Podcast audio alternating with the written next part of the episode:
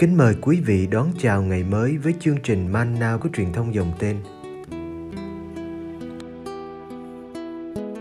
Chương trình hôm nay gồm có những mục sau. Trước hết là lời Chúa và suy niệm. Kế đến là hạnh các thánh. Bây giờ kính mời quý vị cùng theo dõi chương trình.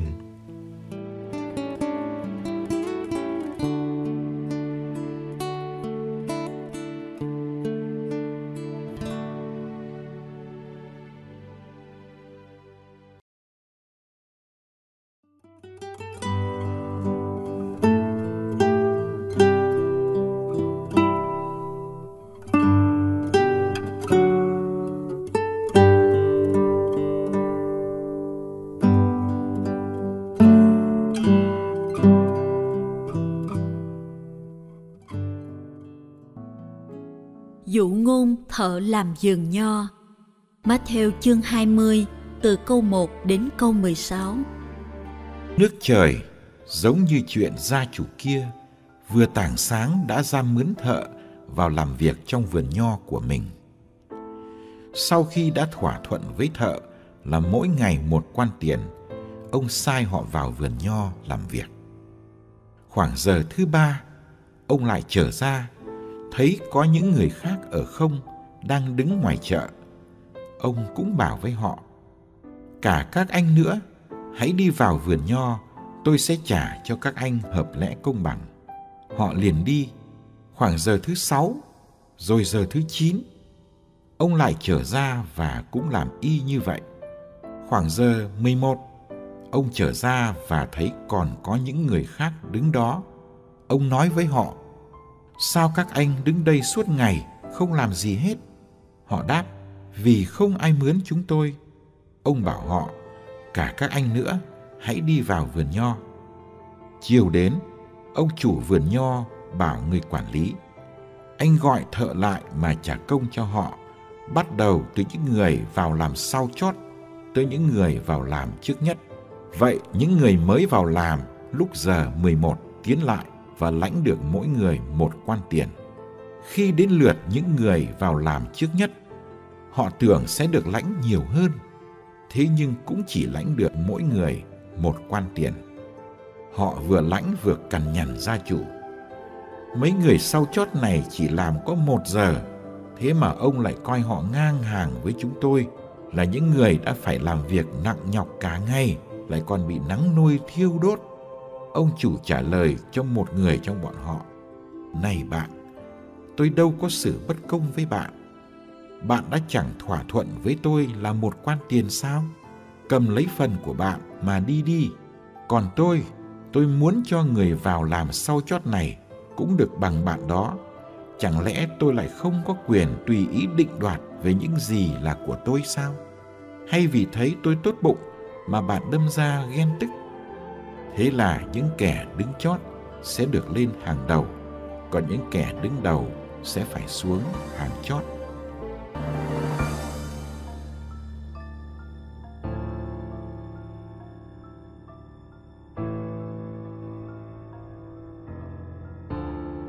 Những câu cuối của dụ ngôn là những câu đẹp nhất. Những câu nói lên bản chất sâu xa của tấm lòng thiên chúa. Tôi muốn cho người làm cuối này như tôi cho anh tôi muốn cho họ nhiều như tôi đã cho anh. Tôi muốn họ bằng anh. Đó là ước muốn. Đó là chọn lựa của thiên chúa. Tình thương của người phá vỡ sự phân biệt, người đầu, người cuối. Người làm nhiều, làm ít. Công nhiều, công ít. Chẳng lẽ tôi không được phép làm điều tôi muốn với tài sản của tôi sao? Thiên chúa giàu sang, nên có quyền rộng rãi thi ân cho kẻ người muốn. Chẳng ai có thể bắt người phải đối xử công bình theo kiểu con người. Chẳng ai có quyền hạch hỏi người vì người quá sức độ lượng. Hay ánh mắt của anh xấu xa vì tôi tốt lành. Con mắt xấu xa là con mắt khó chịu vì kẻ khác bằng mình, dù không đáng.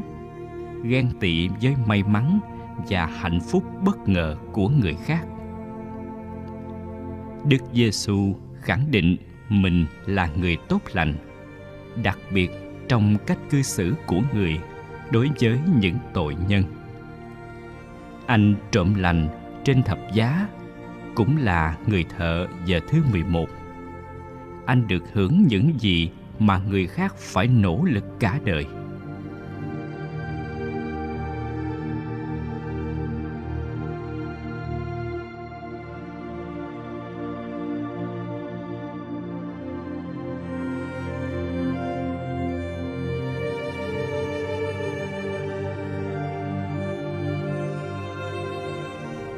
nói cho cùng, vấn đề không phải là đáng hay không đáng chẳng ai xứng đáng để vào thiên đàng, kể cả các thánh. Hạnh phúc nước trời là một ơn ban, hơn là một sự trả công hay phần thưởng. Thiên chúa vượt lên trên sự sòng phẳng có tính mua bán của con người. Người không phải là nhà buôn, nhưng là người cha tốt lành cha thương cả hai con. Cả đứa ở nhà phục vụ, lẫn đứa bỏ đi bụi đời. Thậm chí đứa hư hỏng hay tật nguyền lại được quan tâm hơn. Ông chủ vườn nho thương cả những người đứng ngoài chợ suốt ngày mà không được ai mướn. Có thể vì họ kém khả năng, kém may mắn hơn những người khác chăng?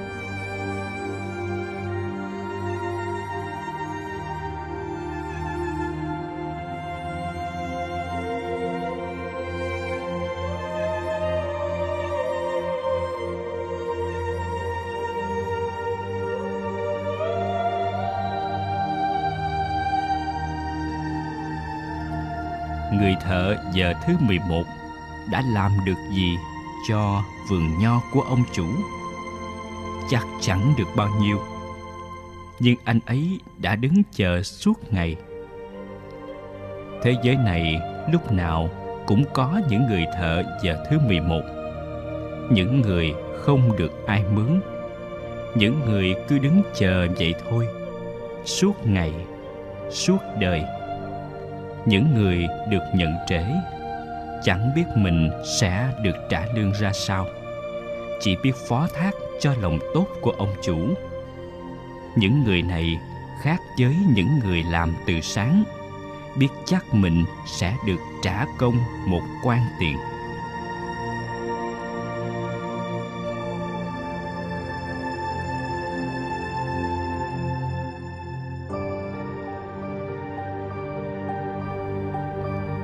Dụ ngôn không nói đến việc người làm cuối reo lên vì được trả công hậu hỷ.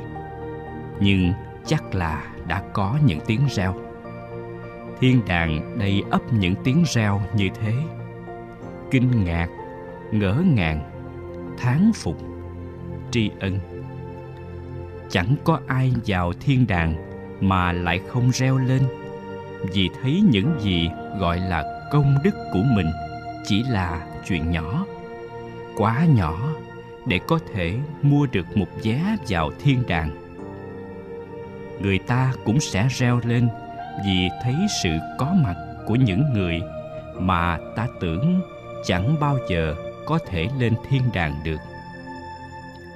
Thiên chúa không chỉ thấy thời gian làm việc trong vườn nho, người còn thấy cả thời gian chờ.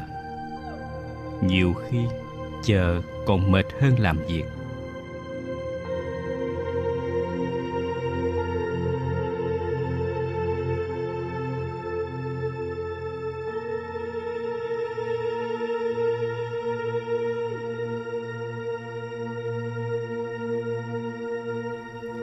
Đừng cằn nhằn, hãy vui với niềm vui của thiên chúa. Đấng hạnh phúc khi thấy người ta ngỡ ngàng vì những ơn bất ngờ. Vì lòng tốt của ngài, không sao hiểu được. Hãy vui với những người được chúa yêu. Bất chấp quá khứ của họ. Chúng ta không có quyền buồn như người con cả khi cha đang vui. Hay đổi cái nhìn của mình về thiên chúa. Như thế, chúng ta cũng sẽ thay đổi cách cư xử với anh em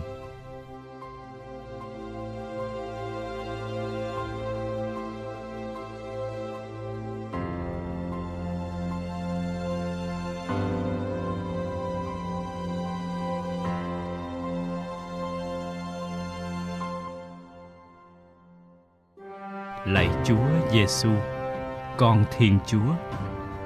Chúa đã làm người như chúng con, nên Chúa hiểu gánh nặng của phận người.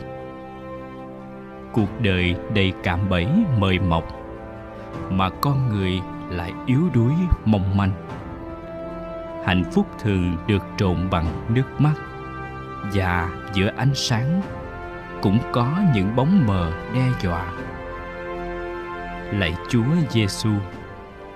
Nếu có lúc con mệt mỏi và sao xuyến, xin nhắc con nhớ rằng trong vườn dầu, Chúa đã buồn muốn chết được. Nếu có lúc con thấy bóng tối bủa vây, xin nhắc con nhớ rằng trên thập giá, Chúa đã thốt lên: Sao cha bỏ con?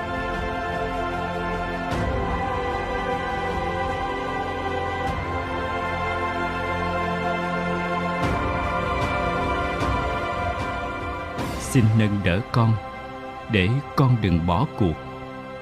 Xin đồng hành với con, để con không cô đơn.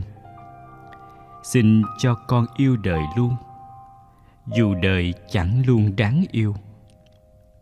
Xin cho con can đảm, đối diện với những thách đố. Vì biết rằng cuối cùng, chiến thắng thuộc về người có niềm hy vọng lớn hơn. Amen.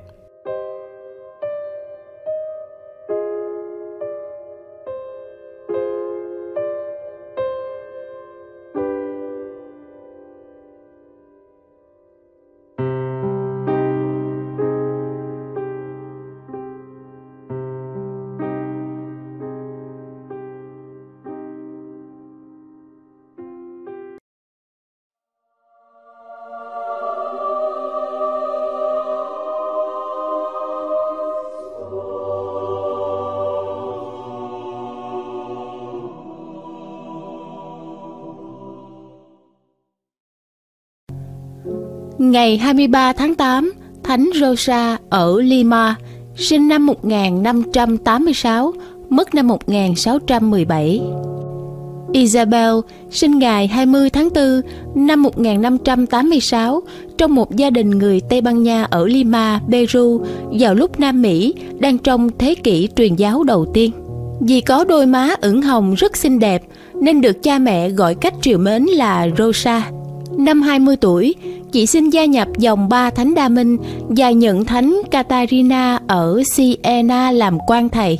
Khi gia đình rơi vào tình trạng khủng hoảng tài chính, ban ngày chị phải bán hoa và làm việc nơi đồng án, ban đêm phải khâu giá để giúp đỡ gia đình.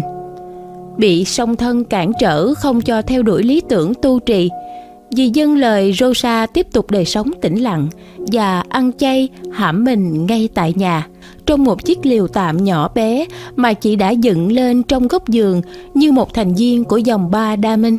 Vì lòng ao ước muốn trở nên giống như Đức Kitô nên hầu hết khi ở nhà, Rosa thường ăn chay và thực hành nhiều việc khổ chế. Vì có sắc đẹp được nhiều người ngưỡng mộ nên chị đã dùng hạt tiêu chà sát lên mặt để tạo thành các vết sưng xấu xí. Sau này, chỉ còn đội một dòng bạc dày cộm trên đầu, bên trong nhét đinh giống như mão gai. Trong những năm cuối đời, chị Rosa lập một căn phòng ngay trong nhà để chăm sóc các trẻ em bụi đời, người già yếu và bệnh tật. Đây là khởi đầu của dịch vụ xã hội ở Peru. Mặc dù có cuộc sống và sinh hoạt tách biệt, Rosa cũng bị đưa ra trước tòa thẩm tra.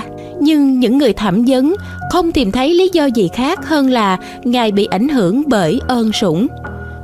Vì tình yêu Thiên Chúa quá nồng nhiệt đến nỗi chị Rosa sẵn sàng chịu đựng sự nhạo cười của người đời, chịu sự cám dỗ mãnh liệt và chịu sự đau bệnh lâu dài. Chị Rosa từ trần ngày 24 tháng 8 năm 1617 khi được 31 tuổi. Cả thành phố đã tham dự tang lễ và các chức sắc trong xã hội đã thay phiên nhau khiêng quan tài của chị. Theo lời trối lại, thân xác gầy gò đầy thương tích vì khổ chế hành xác của chị Rosa được mai táng trong nội di của nguyện đường tu viện Đa Minh. Sau 18 tháng, người ta phát hiện thi hài của chị Rosa vẫn còn nguyên dạng, tươi tốt và tỏa hương thơm. Đến năm 1630, mặc dù vẫn còn tỏa hương thơm, nhưng thi hài của chị Rosa đã khô đét và phần nào bị hư hại. Thánh tích của vị thánh người Peru này đang được lưu giữ tại hai địa điểm. Tại nhà thờ Thánh Đa Minh ở thành phố Santo Domingo có một bàn thờ đặc biệt kính thánh nữ. Trên đó có ba chiếc hộp bằng vàng chứa các sọ của Thánh Rosa, Thánh Martin ở Porres và chân phúc Gioan Mattia.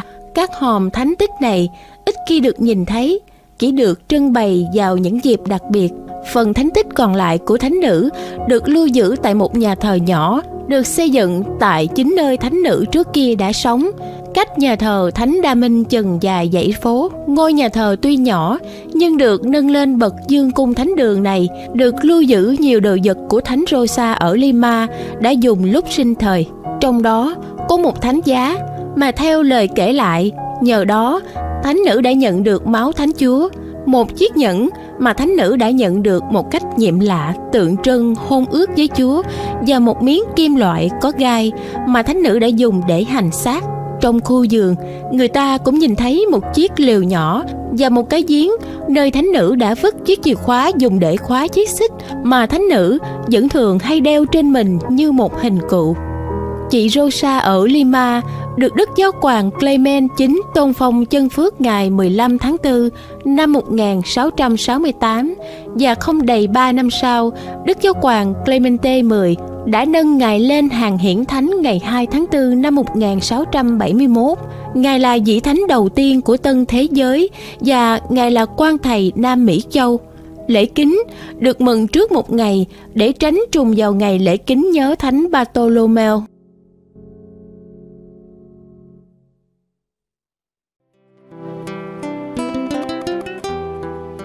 Cảm ơn quý vị đã theo dõi chương trình. Kính chúc quý vị một ngày mới tràn đầy niềm vui và ân sủng của Chúa và mẹ Maria.